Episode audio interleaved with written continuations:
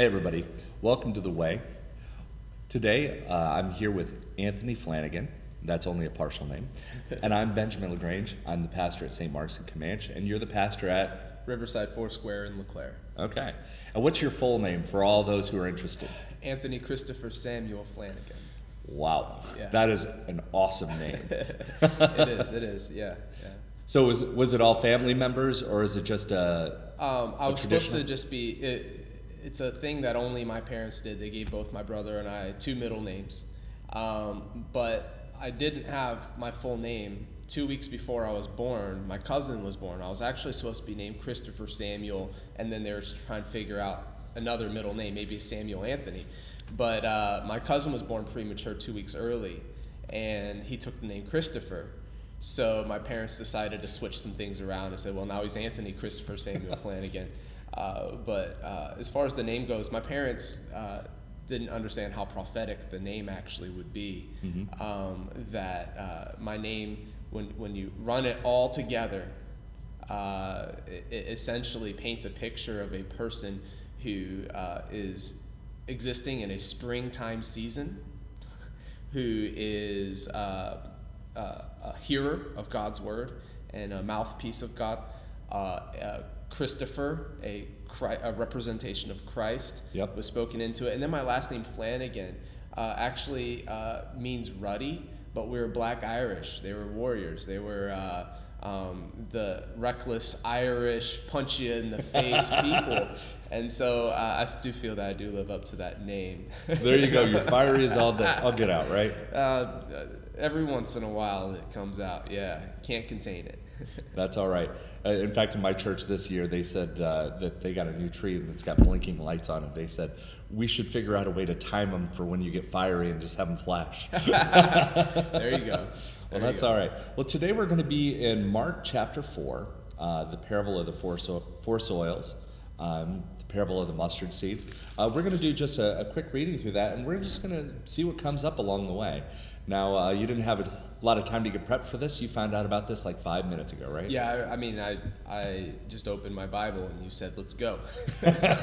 That's I love it this way though. I like it this way. It, and you know? I think this is going to be natural for people as well. So please follow along in your Bibles. Uh, if you're actually driving, don't do that. Just go back to it later and check it out for yourself. Okay? Yes, absolutely. All right. Uh, Mark chapter 4. Again, Jesus began to teach by the lake, and the crowd had gathered around him was so large that he got into the boat and sat into the lake, while all the people along the shore and the water's edge. He taught them by saying many things and many parables, and he teach, he taught them saying, saying Listen, a farmer went out to sow his seed, and he was scattering seed. Um, some fell along the path, and the birds came along and ate it up. Some fell on rocky places where it didn't have much soil, and it sprang up quickly, but the soil was shallow. But when the sun came up, the plants were scorched, and they withered because they had no root. Other seed fell along the thorns, which grew up and, and choked out the plants, so they did not bear fruit, or they did not bear grain. Still, the other seed fell on good soil, and it grew and it produced crop, multiplying sixty or thirty or even a hundred times. And then Jesus said, He who has ears to hear, let him hear. When he was alone, the twelve and the others around him asked about the parables, and he said, The secret of the kingdom of God has been given to you, but those on the outside, everything is said in parables, so that they may be ever seeing but never perceiving, ever hearing and never understanding. Otherwise, they might turn and be forgiven. And Jesus said to them, Don't you understand this parable? Then how will you understand any parable? The farmer sows the word, and some hear it, and this, uh, some people are like the seed along the path where the word is sown, and as soon as they hear it, Satan comes along and takes away the word that was sown to them. And others, like seed sown on rocky places, hear the word, and at once receive it with joy, but they have no root, and they last only a short time. Still, when, when trouble or persecution comes because of the word, they fall away quickly. And others still, like seed sown among the thorns, hear the word, but the worries of this life and the deceitfulness of, uh, wealth and the desires for other things come and choke out the word, making it unfruitful. Others, like seeds sown on good soil, hear the word and accept it and produce a crop, 60 or 30 or a 100 times more than what was sown. He said to them, Do you bring a lamp to put it under a bowl or a bed? Instead, why don't you put it on a lampstand? For whatever is hidden is meant to be disclosed, uh, and whatever is concealed is meant to be brought out into the open. If anyone has ears to hear, let him hear. Listen carefully to what you hear, he continued, and with the measure you use, it will be, the, it will be measured to you, and even more. And whoever has been given more, whoever does not have, even what he has will has have I'm sorry, even what he has will be taken from him. That's a lot to take in all at once, isn't There's it? a lot there. There's a lot there. Yep. Yep. Um, is this when I give you my thoughts? Absolutely. Absolutely. Uh, you, You, know, can interrupt me at any moment. Oh well, no, I'll I'll I'll wait my turn. Otherwise, you won't get to talk. when I look at uh, you know the this parable here about the the sower and the seed and and all of this stuff, one of the one of the things that really jumps out to me is uh, people they read this and they, they think if i'm the sower i want to sow into good soil. Or if i'm being sown into i want to be good soil. And, and people obsess over the soil. And i don't think that this is a picture of obsessing over the soil. You know as well as i do that uh, we can't obsess over the soil. And the reason why we can't do that is because we preach to who we get and that's what he's saying. The kingdom of heaven is is a proclamation that goes out and falls on many sorts of people.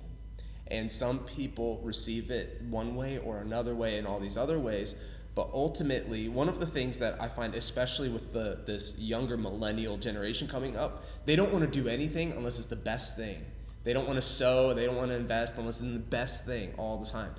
And essentially, when I get this picture of the sower, he doesn't care Yeah. where it lands. He's not dumping more seed on the fertile soil and less seed in the other areas. He's just kind of understanding some soil's better than other soil, but seed is seed, and he's just casting seed and casting seed and casting seed. Now, that's understandable, but here's where like we get this poverty mentality. We get this poverty mentality because we go, the sower only has so much seed. And we say that to ourselves. I only have so much seed. I only have so much to give. But the sower uh, in this in this parable understands if I sow all of my seed, and let's say you know this is proportionate, one quarter of it lands on fertile soil, then then that will yield 30, 60, or 100 times. Right. So we don't have to have a poverty mentality.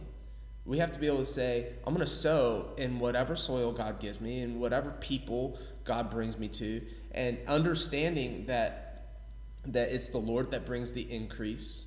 Yeah. You know, I sowed, Apollos watered, and God gives the increase.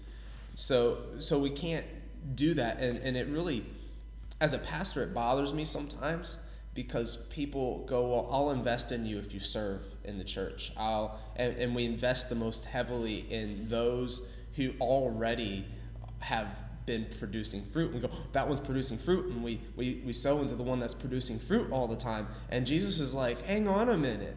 What about the ones that aren't producing fruit? What I mean, are you just gonna say that soil's doomed? You know? I think there's a lot of people that would leave it to that. Yeah. And and there's something I've I've thought about with this process. You know, never does it stop and say the farmer stops spreading seed. No. The, you're right. The farmer doesn't worry about what soil. Mm-hmm. Now the farmer only has the land that he has.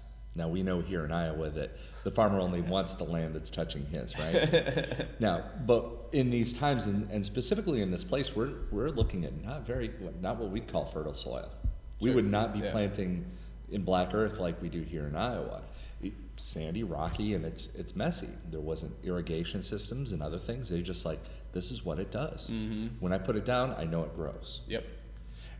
But we actually look at it sometimes with a religious attitude, and we look at our own disappointments. Well, I look at what I put into this person, and nothing came back. Yeah, Look what I yeah. did, and nothing came back.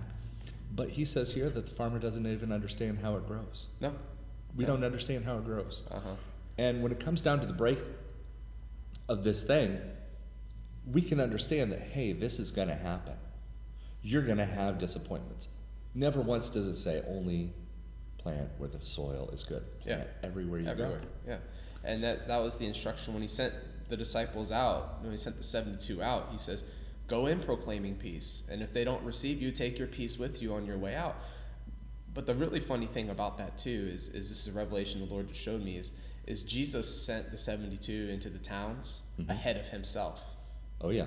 He went he went behind them. It was like go check the place out, go proclaim the kingdom, then I'll come. And when we look at the idea here of of, of sowing and fruitfulness of ministry and even our prayers. Uh, I remember when we came to LeClaire almost four years ago, I was praying for the least. And guess what God gave me? The most. He, he gave me the most problems. That's He was- you know, and you know what though? I, I, I said, this is what the, I, I said, Lord, um, I, I'm gonna love the least. I'm gonna love the, the ones that are, that are difficult. And because they're the ones that, that, that the Lord is, for this season of my life, is, is, is giving, you know, it's just a Yeah. heart cry. He's giving it to me. And we had this woman come in that we really consider to be like our own Mary Magdalene. Nobody would have wanted to invest in this woman. She comes in, schizophrenia, all types of disorders. She had, I mean, half a page of just diagnoses written. And she hands it to us and says, Are you going to reject me now? Well, now, after two and a half years, this woman is free of all of it. Wonderful. All of it. Uh, It's a miraculous work of God. Like Yeah. Mary Magdalene, work of God. I mean, talking about somebody that has shown up at my house at one o'clock in the morning as a different person Yeah. and went through three or four other personalities while at my house. And every time I have to introduce myself. I mean, crazy stuff. But God works through that. And sometimes you don't know what soil you're sowing into. Right. And um, when when Samuel went out and he anointed, uh, when when he went out and anointed Saul, he was looking at the outward things. When Samuel went to Jesse's house, Yeah. he still wasn't looking for David. But when he found David, the Lord showed him the excellence of David's heart, and the Lord showed him that he looks at the inward things, not the outward things. Right. So when we're looking for soil, too often we're saying, I want somebody that's already gifted, already talented, already passionate, already understanding. And I feel, especially even Jesus' understanding of this, sometimes that's the worst soil. I think it often is because what we what we do is we often I've seen church leadership where it runs in a way where it looks no different than American Idol. Yeah. And when you get to that that level of talent, sometimes you just find the divas, right? Mm-hmm. You find the the people that have their own requirements. They're like the Rolling Stones. They only want the green M and M's, right? Yeah, yeah. You know, and and it comes down to something a little more specific. And we, when we look at the overall congregation, we often find there are people that are not even in the building. Yeah. There are people that are not showing up for your your every week service that are the ones that are going to be your needle movers. They're going to be the ones that actually tip it in a different direction.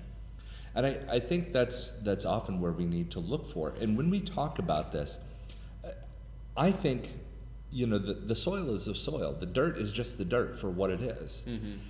And when we can take a, a certain stance on this and, you know, you know, change your position can change the, the positioning of the stars, you know, can change the whole view.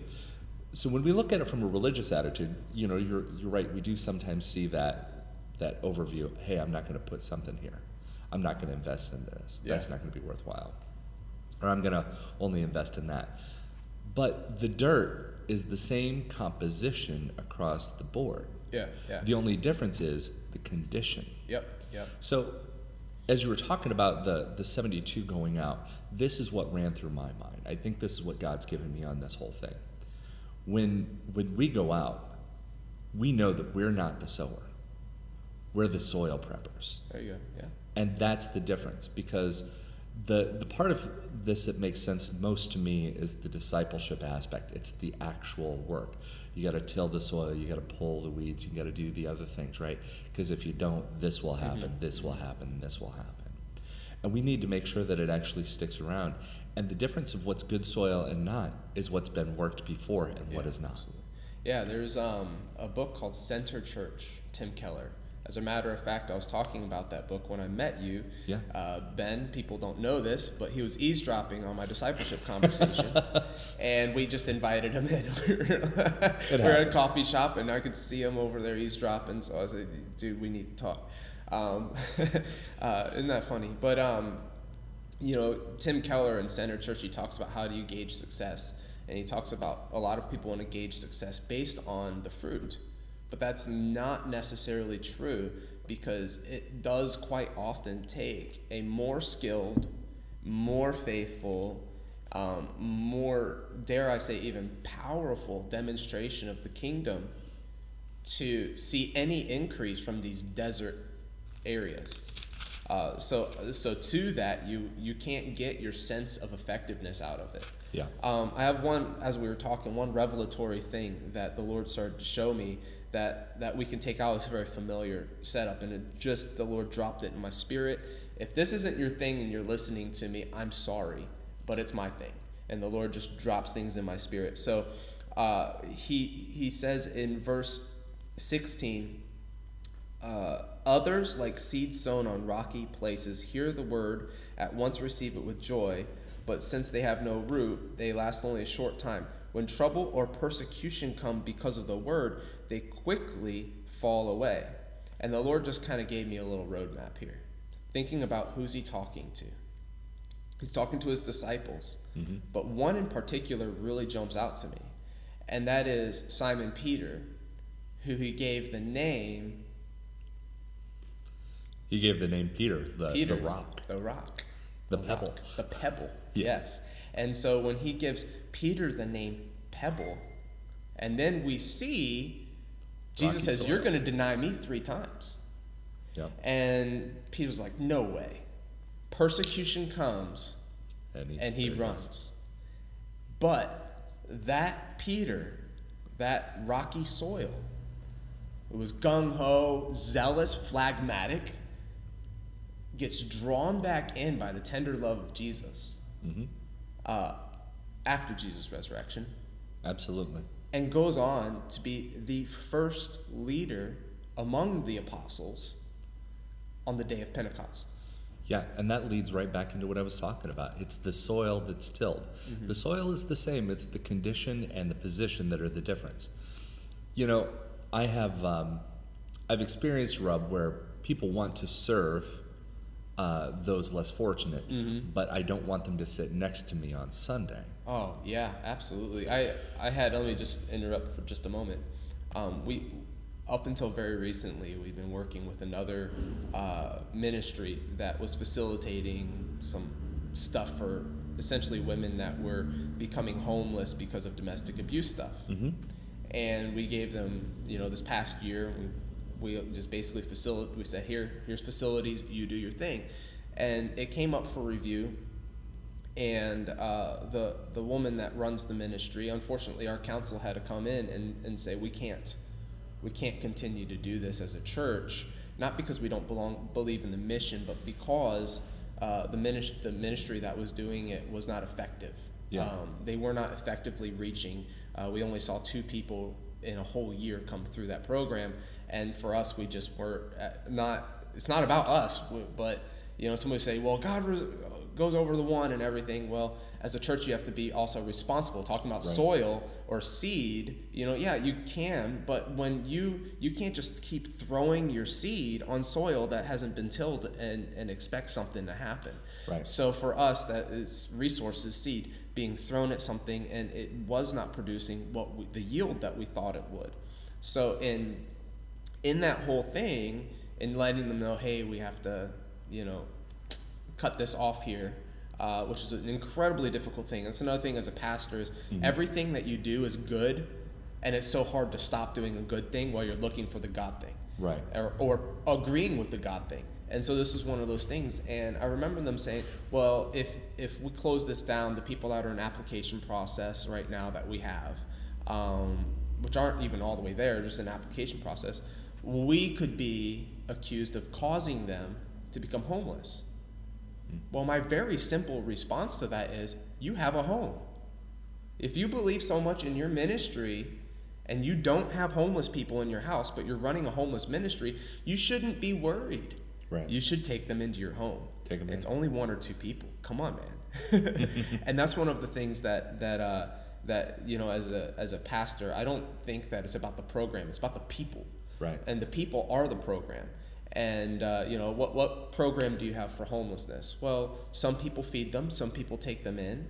Yeah. But I really believe the whole solution is what what are the the congregants doing? Are they just reaching in their pocket and feeling good because they're supporting a, a program? Right. Or have they ever actually opened their house to a homeless person? And I think there's there's that difference, and I've often said that um, when it breaks down, that mission and evangelism have to come together to build relationships. Mm-hmm. Because if you've got a mission as something I throw money at, and evangelism is as some other dude out there on the street corner, Yeah. then nothing will ever be accomplished. Those two need to meld to be actually able Exactly. to progress, and that relationship is the core of it. Exactly. And it, you know, where that frustration here is, and and I've got a trump card on this one, which I kind of like to throw out now and then. If you don't want a homeless guy or a drug addict Mm-hmm. in your church, look at your leader. There you go. As the leader of this church, I can tell you that at 18, I was a homeless drug addict, Exactly. living in a Toyota. Exactly. So, mm-hmm. what problems do we have now?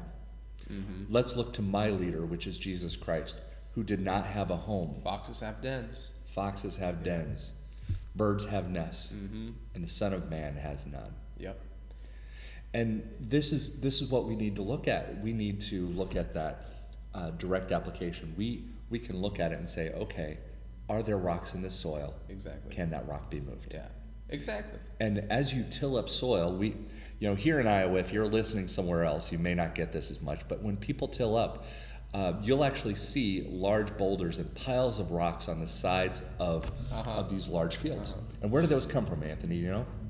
They, they come from the earth. Right. I mean, they come from what they're tilling. They're pulling them up. Exactly. As you till rocks, these large boulders actually start working their way up. Yeah. Yeah. They, they rise to the surface. Rocks you would think sink, but no, they actually rise as you till.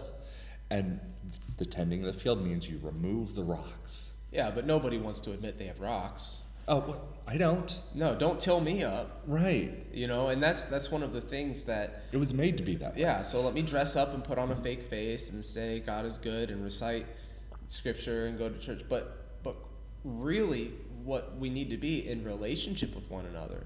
And there's a few key things that I find if we really want seed to take in somebody's life, in that cultivating process, mm-hmm. is we can't just barge into somebody's house like you know like a like a like a tiller, like a rototiller, you know. Right. Uh, you know, they, they say hi and you're pushing the prime button and yanking the cord so you can till the soil of their heart. You know, here comes the tiller. You know, um, I have found that uh, my greatest connections I make with people is when I invite them into my home. I don't say invite me to your house. I do sometimes, but typically we have to open our homes to somebody. It's actually remarkable, remarkable what happens around the dinner table with somebody. Oh, yeah. And how much as well that you become aware of your own rocks because I just invited them into my garden.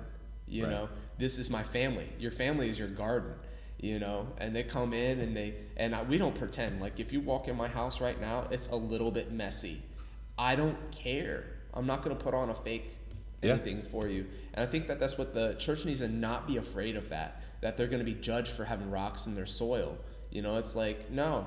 You know, I have rocks in my soil, and it's funny because one time we had somebody over at our house for dinner, and they started doing our dishes for us, and I'm like, sweet. Give me their name and address. I'll invite them over. Yeah. I was like, you know, and it was just the, these people. They couldn't stand looking at dirty dishes. I've been to their home. Their home is much cleaner than our house, and our house isn't a wreck. But I have a five-year-old and a nine-year-old, Oh, yeah. and I'm I'm a pastor. I'm hard. I mean, come on, You're running around. just like anybody else. Absolutely. So I think that's what that is, man. I mean, we, we've all nobody's perfect. Our soil's not perfect. It's all being cultivated all the time. Yeah. Could you do me the favor and, and read through uh, 26 through 34? Sure, yeah. Um, So he also said, This is what the kingdom of God is like. A man scattered seed on the ground. Night and day, whether he sleeps or gets up, the seed sprouts and grows, though he does not know how. And all by itself the soil produces grain. First the stalk, then the head, then the full kernel, and the head.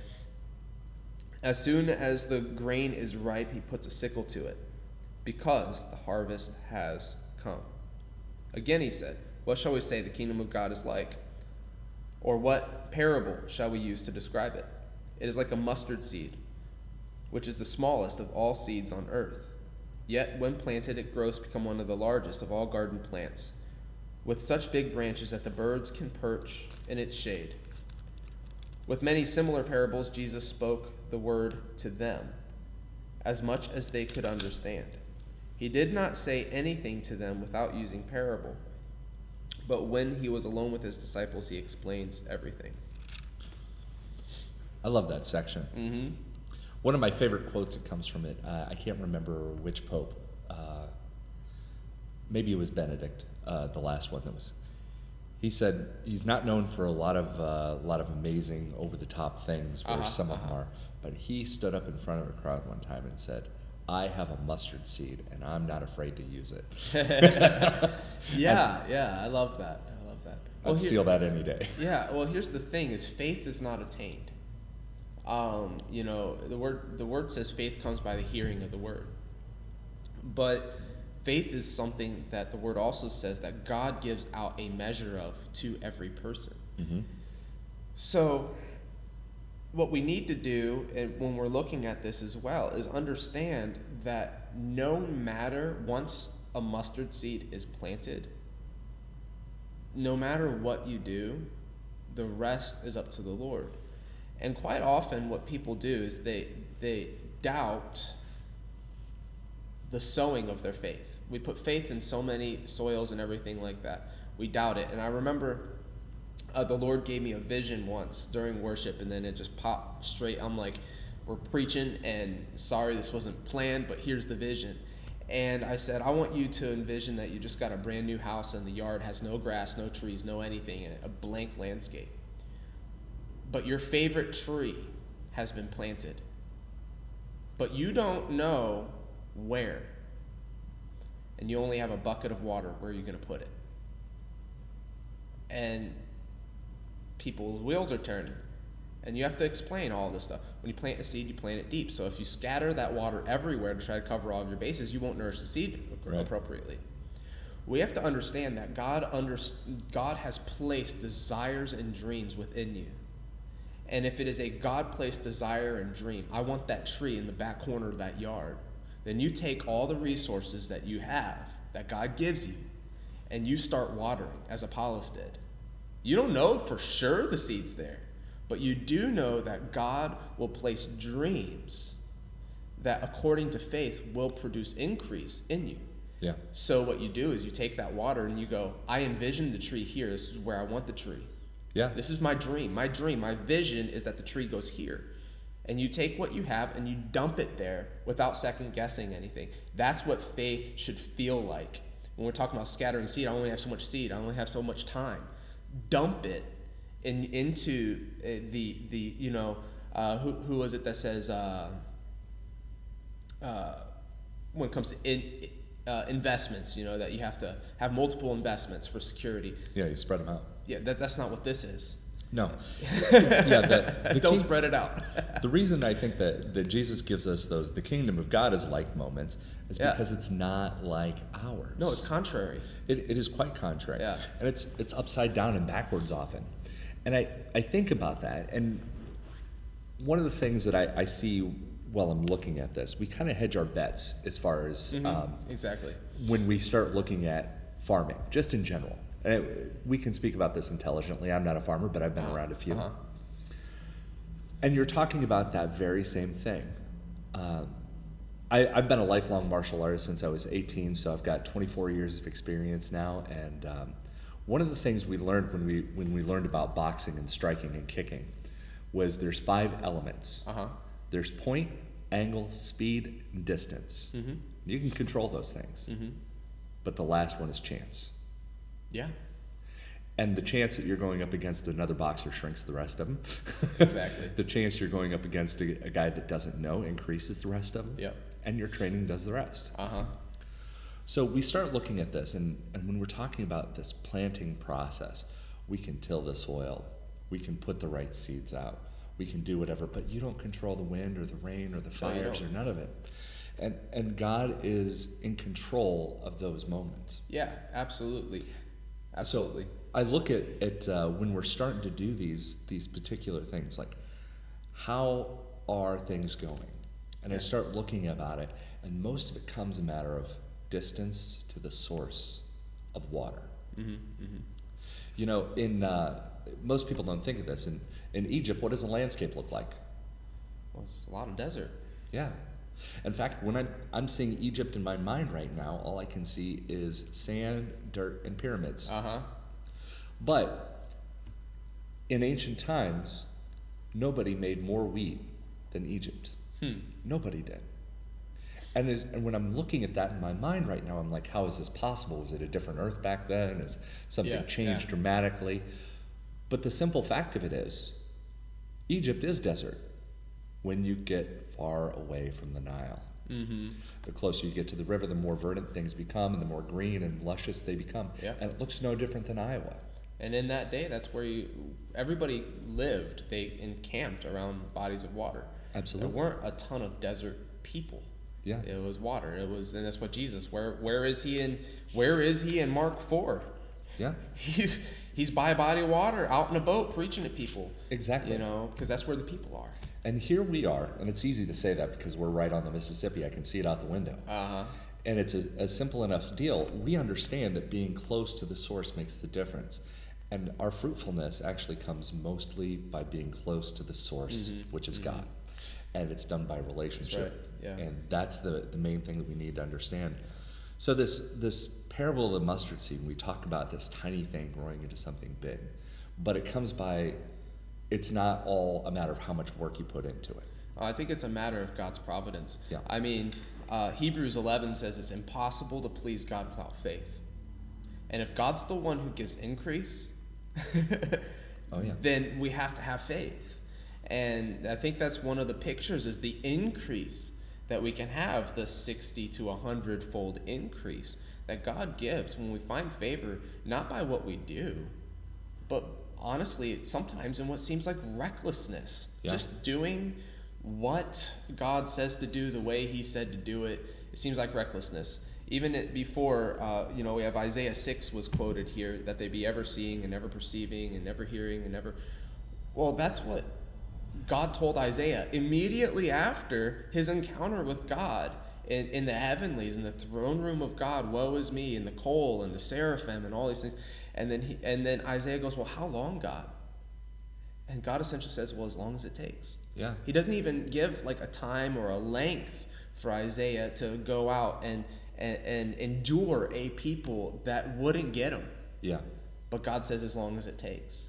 And eventually, eventually, God's people come to a place where they um, recognize Isaiah Yeah. as a prophet, not just as some crazy guy running around naked. Yeah.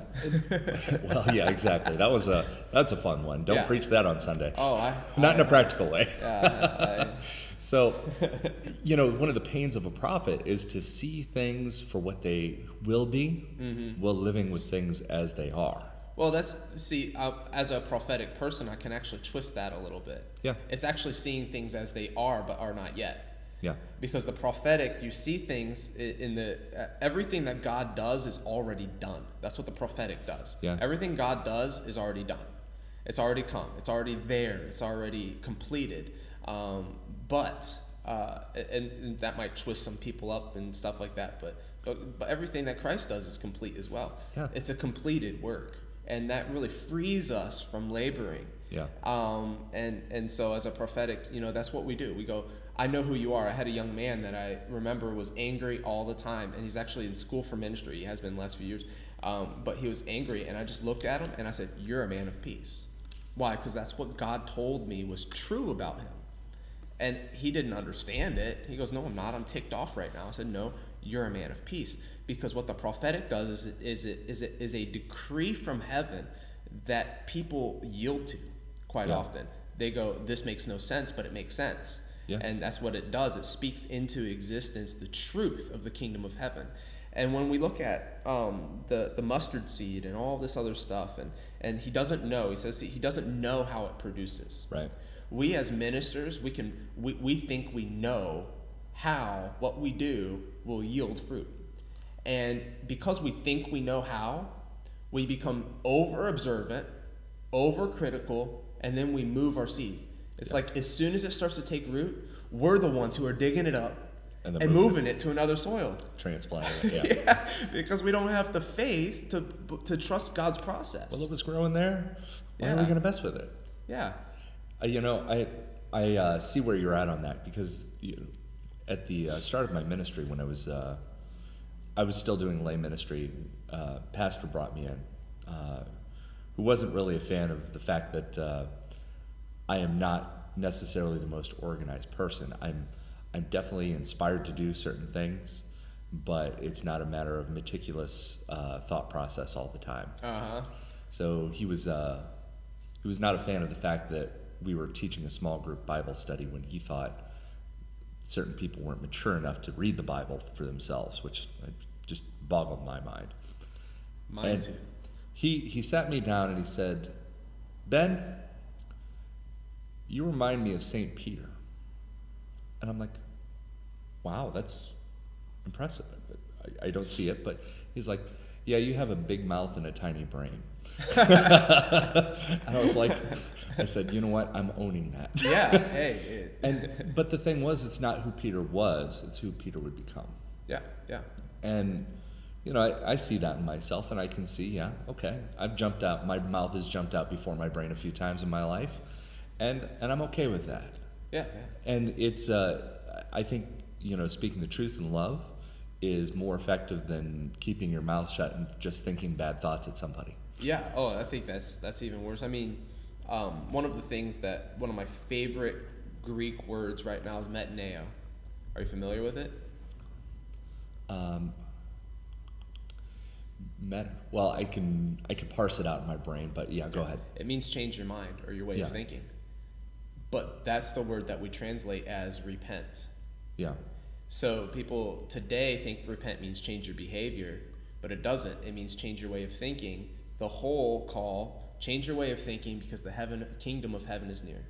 That's really what the call of God's church should be. Yeah. Change the way you think because the kingdom of heaven is near. And I say that because the Holy Spirit has empowered us to be his witness. Yeah. Can't be a witness of something you've never seen or participated in right. or something you haven't heard and we we need to be able to be the types of people that don't go out saying you know you need to change your behavior you need to do this you need to do that when we come to somebody with the word of god we should be able to say hey guess what change the way you think about yourself because the kingdom of heaven is right here Right. and when you read this word, it will come alive to you. I don't care what you know or don't know. When you read this word, the kingdom of heaven is sitting on like like the conscience, you know, Yeah. is like sitting on your shoulder. The kingdom is accessible through the word if you would just agree to that Yeah. And I think there's something about the entirety of the, the Gospel of Mark. It's now and not quite yet. Uh-huh. Now and not quite yet. That that's just that repetition that runs in my mind when I'm reading it. And and I think there's yeah there's that uh, change of thought process. I, I've been told way too many times that repentance means to turn 180 degrees, and it's not quite that, is it? No, not necessarily. I mean, what it does mean, and, and I could go on on this, but it's not necessarily our context in Mark, but what it does mean is turn from carnal to eternal thinking. Every, everything that we're programmed to think from, from the day that you're born into this earth Mhm. programs us to take care of me, my flesh, Yeah. my desires, my needs, my dreams, me, me, me, me, me. And that carnal thinking that, uh, you know, Jesus says, you know, if you're worried about what you're going to eat or what you drink or what you're, where you're going to go, what you're going to do, he's like, that's what, that's what carnal people, the heathen, do.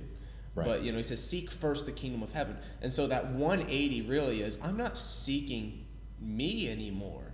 I'm, Right. seeking, I'm seeking an eternal kingdom. Right. And if, if you were to actually just stretch that out even and maybe connect the dots even closer, your change of mind Mhm. will change your vision, which Yes. change your direction. Yeah.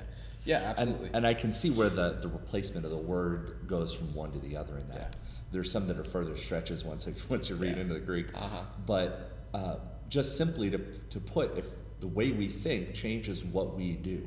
exactly. Um, there's too many times that people are now, especially, set on opposite sides, and they they don't have the imagination to see from the other person's point of view. Yeah. And I think that imagination, more than empathy, is that thing that allows us to be all encompassing. Yeah, I think that um, when Jesus says that we ought to come to him like children, Yeah. He's saying, use your stinking imagination. I gave you one.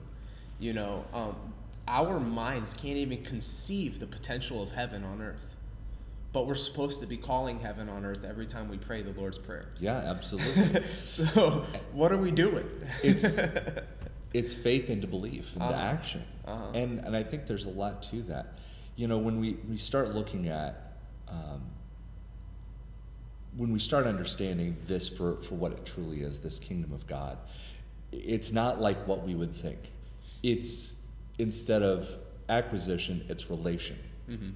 And and it's overall what we need to understand. So that Yeah. thinking of god as a father um, i know some people have problems with with the the masculine language but that's what he chose to identify in the scripture. So that's what what i use particularly. But that relationship of a parent i think of that in a completely different way. And that faith like a child means Uh-huh. i'm looking up and knowing that he does better for me. Yeah, yeah.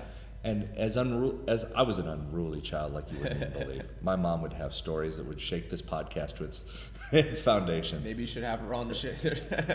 Eh, that's dangerous thinking, Yeah. but I like how it. I might someday. So the uh, the problem was, and it is for most people, that the first first word really out of our mouth after mom and dad is why. yeah, yeah. Isn't that isn't that just a great phase at two years old? Why, why, why? yeah, but because I said so is bad programming.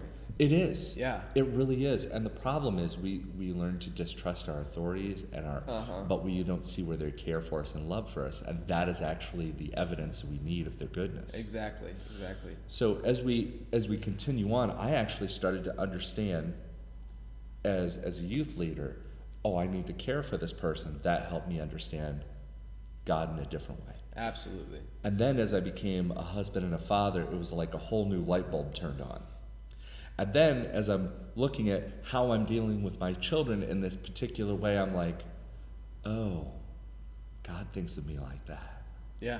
And then I can't even get mad at my dog when she tears into the garbage anymore because I'm like, that's just a dog doing dog things. Well, that's She'll what be better. that's what I, I if, if you're a person that has experienced the peace of God, the, the kingdom of God, the or, the order of Melchizedek, the king of Shalom, Mhm. that's Jesus. Yeah. Um, somebody might argue with me about that, but I don't care. I'll argue with you back. That's a type of Christ in the Bible, King Melchizedek. Yeah. It's a warrior Yeah. priest. And so uh, And when, when Melchizedek comes from Shalom and meets with Abraham, and all these things are set, then we have Jesus comes up as a rabbi under the order of Melchizedek.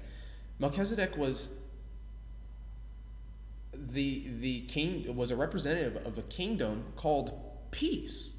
So when the kingdom of heaven comes into our life, we should expect peace to be uh, an, uh, the thing. That's why he says in the Beatitudes, "Blessed are the peace bringers." And so, um, so we have to be that type of person. But we realize that we don't bring peace by fighting. We don't bring peace by you know get becoming that middle person. You know, and being like interpreting the fight. Right. We we bring peace because we bring a kingdom of peace with us as we go. Yeah. And then it's a non-retaliation turn the other cheek type of a peace that we bring that is hard to fathom, but when a man of peace enters a room, you really do know it. And I think that when it comes to even as pastors and we try to get involved in I don't know how much counseling you do, but when we get Yeah. into counseling, we want to do all this stuff and we go, "Where's the peace of God here?" And and I have found my best counseling trick ever is pray and seek God together. Yeah. If you if you do that and you accept that God's kingdom will bring peace to you, then you will stop condemning others because you're no longer condemned. You will stop getting upset. You'll stop defending yourself, and and it's counter it's counter character to mm-hmm. man. It really is. We want to come up with medications and processes and whatever else, but you know, even even the current psychological fields, the first questions they ask you if they believe you're in harm for yourself, Uh-huh. do you go to church? Oh, you- really? Yeah. Yeah, they ask do you Yeah. attend a worship service somewhere? Uh-huh. Uh, do you have connections with your family? Do, and these are the first few questions that they'll ask along the way. Because even though they won't admit it for directly what it is, they want to know do, are you part of this kingdom? Yeah. Is this relationship something there? Or something that at least models the relationship in your life? Yeah. Because we are relational creatures. We are made in God's image, and it's not five fingers on each hand. Sure. It's not white skin or brown skin. What it is, is that we are relational as God is relational. We are, yeah. He lives in harmony, Father, Son, and Spirit, all in relationship with himself, with themselves.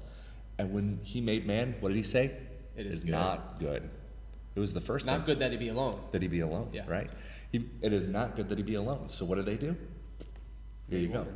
Made woman. And then we lived in harmony with God, each other, and the world around us. And that is the gospel. That's what Yeah. it should be. Even though we broke it, that relationship from Jesus comes down and helps us restore into that process. Yeah, absolutely. You know, and as God's church, you know, something that the Lord's been speaking to me recently, just looking at the creation here, is uh, when we understand that God created us in His image, that means that His image is good. Oh, yeah. Because when we live in harmony, there's that, you know, that goodness, man and woman together, and He goes, that's very good. Yeah. And there is none that are good, none that are righteous, but the Lord. And so we understand that the purpose that we've been created, eh, and when we get down to the striving, we get down to the ministry, we get down to the tilling of the soil, we get down to all these things. Yeah. The word says very clearly, it is the goodness of God that leads men to repentance. Amen. If we can live live from a place of goodness, your soil will be cultivated quickly. Amen. That's absolutely right, and I, I think there's a we got to a lot right on that section. I'm gonna I'm gonna jump into the next so we can get down to business on this one. Uh, Jesus calming the storm from verse 35 through the end in 41. That day when the evening came, he said to the disciples, "Let's go over to the other side." Leaving the crowd behind, they took him along just as he was in the boat. And there were other boats with him. And a furious squall came up, and the waves broke over the boat, so that it was nearly swamped. And Jesus was in the stern, sleeping on the cushion. And the disciples woke him and said, Teacher, don't you care if we drown? And he got up and he rebuked the wind and the waves. He said, Quiet, be still. And then the wind died down, and it was completely calm. And he said to the disciples, Why are you so afraid? Do you still have no faith? And they were terrified, and they asked each other, Who is this? Even the wind and the waves obey him. Yeah, yeah. Um, I, I I love this section of scripture because it it tells the truth of of a lot of our hearts as we go through hard times and even doubts about the goodness of God. Yeah. People tend to doubt the goodness of God when they're in a storm, um, and and they can run from faith. They can stop participating in fellowship of the saints. Uh, stop giving. They- Yeah. All kinds of things that happen when storms happen. Uh, but the idea here is that, um, and I remember the Lord talking to me on this one before. He actually said, Stop asking the storm to stop. Just stop asking me to quiet the storm. Because we look at this and people go, you know, they'll read this and be like, Jesus can calm the storm in your life right now. Okay, he can, but what was his attitude about it? Yeah. His attitude about it was, you have no faith, and that's why I had to stop the storm. If you had faith and you understood who you were with, Right. then it wouldn't matter. That's why we read the psalm and we, uh, you know, yea, though I walk through the valley of the shadow of death, I'll fear no evil, for you are with me.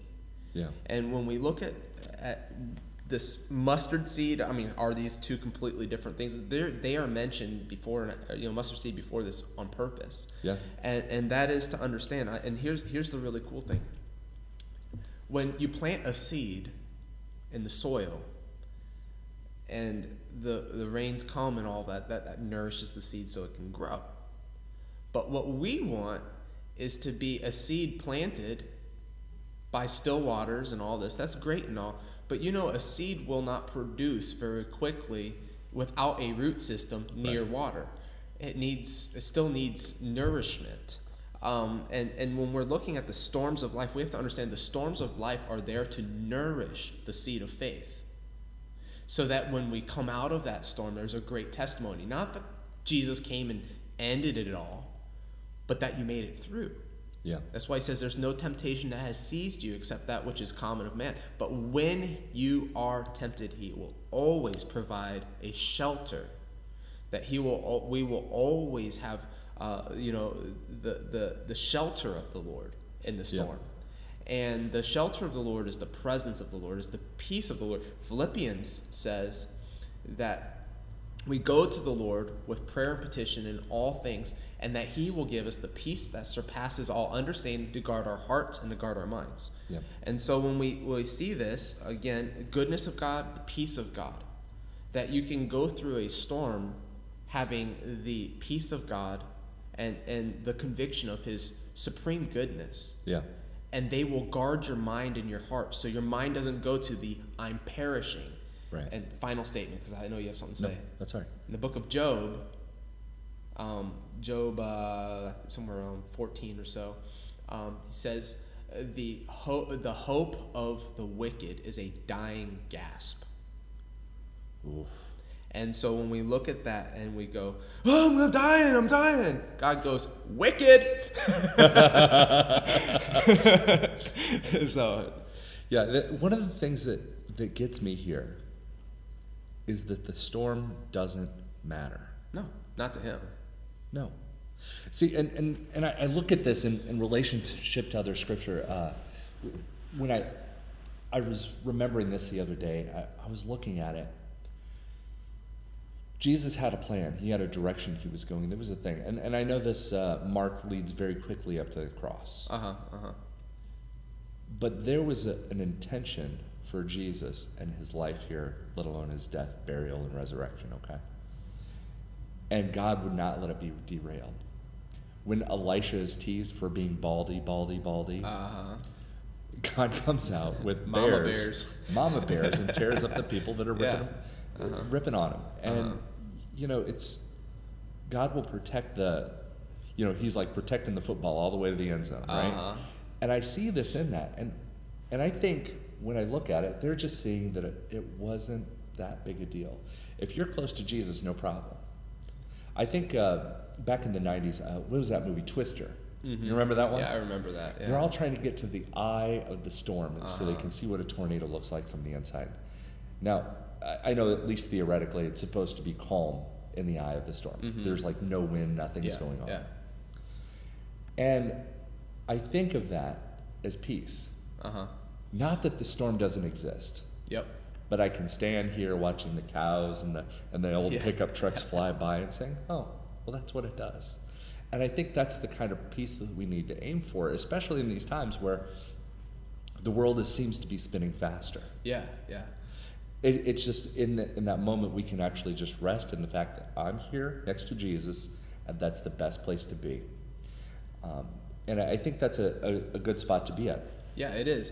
Um, you know, there's a couple things to also think about here.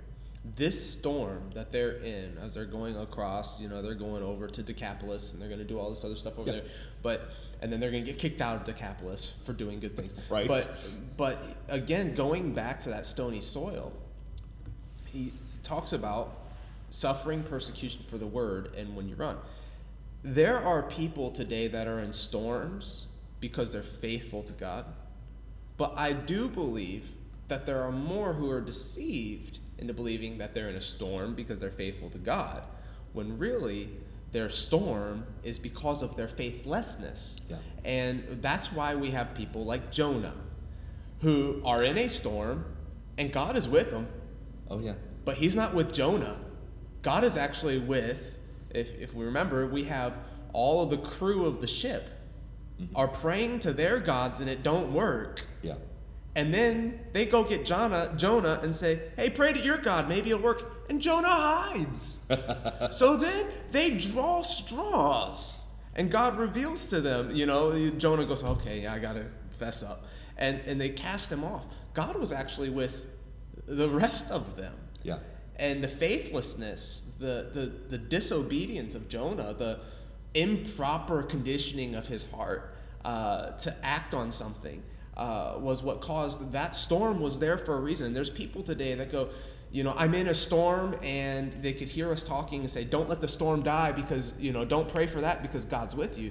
When really, no, no, no. You have run from God in faithlessness. You have run from God in disobedience. And there's a storm there saying, get out of the boat yeah. that you're in so that God can, in, in doing that, so that God can reposition you. That's what the whale was there, the big fish was there for, yeah. was to reposition Jonah's heart, but also reposition Jonah. I mean, what are the odds of him getting spat out?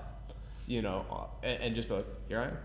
Now, now I'm hearing the whale as a GPS re, re recalculating. Yeah. Like, recalculating. but what is it? But so so the storms can be so many things, and and one of the things that I really um, you know, is difficult to con- to communicate is when somebody comes to you and the storms of life are a torrent that they created, and now they're asking God for it to stop. Yeah, that reminds me of something. I, I, can't remember my address on this one, so you might be able to point me out. But um, Paul says at one point, he said, it, it's one thing to suffer for good and another one to suffer needlessly. Yeah. Or basically, yeah. yeah you know, who caused that mess, buddy? How's yeah. that working out for you? Yeah. yeah. There's a guy on the radio. He was, I can't remember who was preaching. I just heard it uh, yesterday and today. He says, choose to sin, choose to suffer. James MacDonald. There, you were listening to him too. Yeah. And so I was like, oh, yeah, that makes sense. And there are times when we are, quite often when we come to Christ, we are in a self created hurricane mm-hmm. and we are at that that dying gasp. And that's when those storms are calmed. But the reason why those storms are calmed, because that person that created those, here's what I love about it. The person who created those storms, which is you, no longer exists when you come to Christ. Yeah. Because behold, all has become new. Yeah. And so when that happens, that's how the storm is calmed. Uh, as far as uh, the eternal storm, the emotional storm, the, the the mindsets, all that stuff. But you know, you still probably have some some uh, stuff to clean up. Oh yeah. You know, storms are messy, and uh, and that's that discipleship process of being humble and going. I created a problem, and now I will help clean that problem up. Yeah. And you do that with God's help. Um, and it's not to be a religious activity. It's to be uh, something that you do um, out of the new you. Yeah. The new me hates the old me but the new me loves the same people, so I want to make it right. I want to make it better. That's why he says, "Don't bring an offering if you're if if you have offended your brother or your brother has offended you." So so they're coming out of the storm can go a million ways, and you're with a preacher that's going to go all over the place. But Jesus will calm the storms that he has to calm in order to get your attention. Yeah. But if calming the storm doesn't get your attention, then I think it's going to just keep going and going yeah. and going. I think there's something to that definitely. When when I look at it, you know, the choose to sin, choose to suffer thing is is definitely a big piece there. We know that generally suffering is going to happen on some level throughout our lives, um, and I I really look at the overall of this chapter. Actually, there's two verses that really hit me with a ton of bricks. Number one, because I'm really really always um, maybe borderline obsessive about how God is revealing Himself to people. Uh-huh. Uh, and that's that verse 22 really gets it for me. It says, "Whatever is hidden is meant to be disclosed, and whatever is concealed is meant to be brought out into the open." Mm-hmm. And there's things we tried to hide and we keep behind our curtain that eventually will be opened. The rocks. Yeah. and on the other side, we had that Wizard of Oz moment. Uh-huh. I can't I can't imagine for a moment that all the flying monkeys, witches, short people, and and every other creature that lives in Oz, not one of them stuck around long enough to see the curtain open. Exactly. There had to be four strangers, four outsiders to sit and hang out long enough to figure that one out. Yeah. yeah. And it, it, it, it comes to me in this way that I know that throughout my life, somebody asked me, what was your come to God moment? I'm like, well, let me give you a list of 500 because it started as a trickle and came to a stream, came to a rushing river, and now I'm drowning in the ocean. Uh-huh. You know, it, it's it's a progression where God slowly reveals Himself and His character and His identity yeah, to yeah. us, and and even more so His directives of what we should do with ourselves. Um, The other the other one that really hits me is this identity issue uh, at uh, verse 41 who is this that even the wind and the waves obey him Yeah. and i think that first eight chapters of this book really leads to that particular question Absolutely, absolutely. I mean, uh, Jesus was, you know, I, I understand Jesus, the person of Jesus, as the personification of the Word of God. So when the Word is spoken, the, the, the active agent of the spoken Word was Christ in creation. So uh, to me, that's a nerdy revelation of duh. That's why the women waves, you know. Um, but I don't know that that's necessarily what they were looking for. Um, one thing that I know hasn't changed about man is we have always been in awe of power. yeah And when they see power, they follow power. yeah And when when this happened here, they saw it and they followed it. And then it's not too long before Peter's getting out of a boat. Right. you know, because because that's what that's what they're after. And I think that God does. He he likes to reveal himself Yeah. in ways that that create awe, but at the same time, uh, Jesus even in this, was still living in the conviction that I only do and say what I see the Father doing and, and hear what He's saying. Yeah. So even when Jesus wakes up and goes and does this stuff, somehow, either he, he talked to the Lord before getting on the boat and the Lord told him, yeah or he had a really quick conversation with God when they woke him up and God said, Yeah, go do it. Uh, God continue, continues to, God the Father, through Jesus, get glory as people don't lift a man up, but they lift God up. And Right. Jesus says to them, you know, he, was, he wasn't like, yeah, you know, it was me. When they asked this question, he's like, well, you know, I'm, I'm just, I'm just that good. You know, uh, he goes on later on just to say, everything that you've ever heard me say or seen me do was what God is actively doing. yeah That's what I mean by I'm about my father's business. And and so when they're asking this question and all this stuff, who is this man? I think it is though the question we should be asking all the time. Too often we read scripture and we go, well, what does this mean about Anthony or what does this mean about Ben or how can I apply this to manipulate uh, my my problems Right. or the people problems? How can I justify myself? How can I condemn somebody even with the word of God? But the revelatory question, who are you, Lord? Yeah. And and even I think even it's, it's hard to debate. Someday we'll ask him. But uh, even when Jesus or Jesus asked Peter and says, "Who do you say that I am?" Yeah. You're the Christ. Yeah. Well, did he mean you're the Christ like the Maccabees, Yeah. or does he mean uh, like are you just going to save Israel, or he just I don't think he had a clue, and yet it's it's the Roman guard that gets it. Yeah. It's the demons that understand who he is before people do. Yeah. It's a it's a weird thing because we, we see that in the next chapter in, in uh, chapter five. Exactly. Well, and when we, I mean, not to jump over there because I'm sure you're going to discuss that with another pastor. I will. Uh, you know, but uh, the kingdom of heaven is exactly what it is: is a kingdom.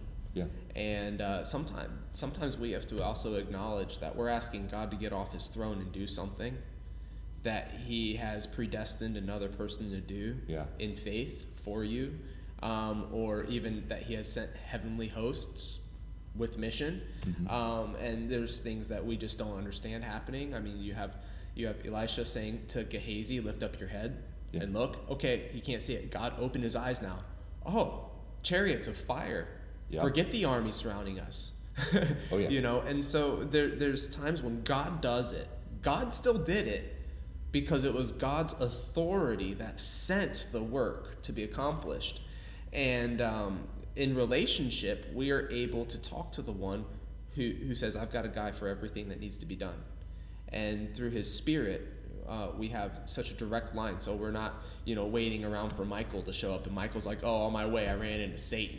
You know? Yeah. it's like, wait a minute. what just happened? That's we got a direct line. that's why it took two weeks. What are we talk about, Michael? But now we have this direct line, and and when we we come to this question, and you know, Jesus says to Peter, you know, that wasn't you; it was the Holy Spirit that revealed that truth to you. Yeah. Um, in a lot of ways, we have to understand that we don't understand. We have to understand that it's the Holy Spirit who will reveal Himself to us, and we can think we know all that we think we know Yeah. until the Holy Spirit shows us what is true. And there's that faith like a child again. Yep. I remember it uh, at three, I thought my dad was the strongest man in the world. Mm-hmm. At 10, I thought my dad was nothing. Uh huh. And at 13, I thought he was less than nothing. Mm. And um, my dad actually saved me from getting jumped in the mall one time. I was getting beat up by two guys. It, was I, it just started out of nowhere for no good reason. One of the guys just punched me. Yeah. And uh, the other guy decided, hey, this is what we're doing. He picked one of the dudes up over his head and threw him on the floor. Wow. And all of a sudden, I went from my dad is everything to nothing, less than nothing, to my dad is Hulk Hogan. Yeah. Yeah. And I think that progression happens in our faith sometimes when we become new Christians. Yeah, God is is everything. He's stronger than all. Uh-huh. My dad can beat up your dad, right? Until we learn something. Until we learn something, and then I'm smarter than that. Yeah. Yeah. We think much of ourselves Uh huh. and more of ourselves until we see it happen again, and they're like, "No, Hulk Hogan has nothing on my that's dad, what it right?" talks about knowledge puffing up. You know, Yeah. knowledge puffs up. Well, what knowledge? Because then Second Peter one said talks about knowledge that word ignosis knowledge that we have Yeah. all things that pertain to life and godliness. Different knowledge, different knowledge. One knowledge pertains to the character and person of God. Right. The other knowledge pertains to man's wisdom, and or man's man's decree, man's systems, man's whatever. Yeah. What's tangible for man, and so uh, uh, the thing is, is as God reveals Himself, which He does in His Word, but also in prayer and worship, and uh, he, he desires. How dare we cut the Lord off and say He doesn't speak to people anymore? Right. You know, God is so relational. If we would only agree with Him Yeah. that He wants to talk to us, we'll start to hear Him. And uh, uh, as we do that, He reveals Himself. You know, so often I run into people who, who have a lot of head knowledge, tons of head knowledge, but they seem to not be living from a place of victory in their life. And it's because they, they have tons of head knowledge, but then they take that head knowledge to justify their suffering. Mm. And you go, no, no, no, no, don't justify your suffering through head knowledge. If God is good, then don't justify your suffering unless that suffering is for the Word of God. Yeah. Um, and so we, we have to not go there. We have to understand as God reveals Himself, we live increasingly in an abundant life that He provided. Right, absolutely. That's awesome. Well, well, thank you for going through uh, chapter four with me today in, in Mark. Uh, we're just going to ask that everybody continues to read the scripture for yourself. We'll always be here for you. We want to make sure that we go through this entire thing. It's going to take me a while to get it done, but come alongside us. Don't just let us do it for you. Do this for yourself because here's the thing: is as Anthony was saying, God speaks with us. He's relational. A lot of us treat prayer like it's just, hey, I'm asking you to get off your throne, as he said earlier. I'm, I'm asking for this, that, and the other. But truly, it's, it's a relationship, and God does speak back to us. First, through Scripture, second, through His people. But then also, we have these moments of special revelation where God just makes things apparent, sometimes through whispers, sometimes through winks, sometimes through absolute shouts in our lives that God will talk to us and move us in a certain direction. So make sure to continue that relationship. I'm just going to close this out in prayer today. Um, so please join with me. Father God, you are amazing. There's no thing that I can use or say that would help me in wrapping my head around it. All I know is that your love is expressed perfectly through your Son, Jesus Christ. We thank you for your giving of his, his life to us, that the sacrifice and the resurrection through all the pain that you must have suffered through that. I truly repent and I'm sorry for what I've done that, that made that necessary. Father, I thank you for the gift of your Holy Spirit that makes Jesus even more understood through my life, that I can see what he's done more and more every day. I thank you for your direction and I, I thank you for your instruction in my life. I thank you for, for whittling me away, just getting rid of all the things that are not worthwhile in my life. Father, for this I thank you, and so much more. I love the wonderful things you've done in my life, and I'm waiting in great expectation for what you're going to do next. You have a seed and you're not afraid to throw it, even on rocky soil like mine, Lord. Help tend me and move me so I'm better soil, so that your kingdom can grow in me and through me. That your, your gospel would be for the life and the benefit of the world around us, to bring us closer to you. We thank you for this in your wonderful name. In the name of the Father, the Son, and the Holy Spirit. Amen. Amen. Grace and peace, everybody. Make peace with God and then be his grace in this world.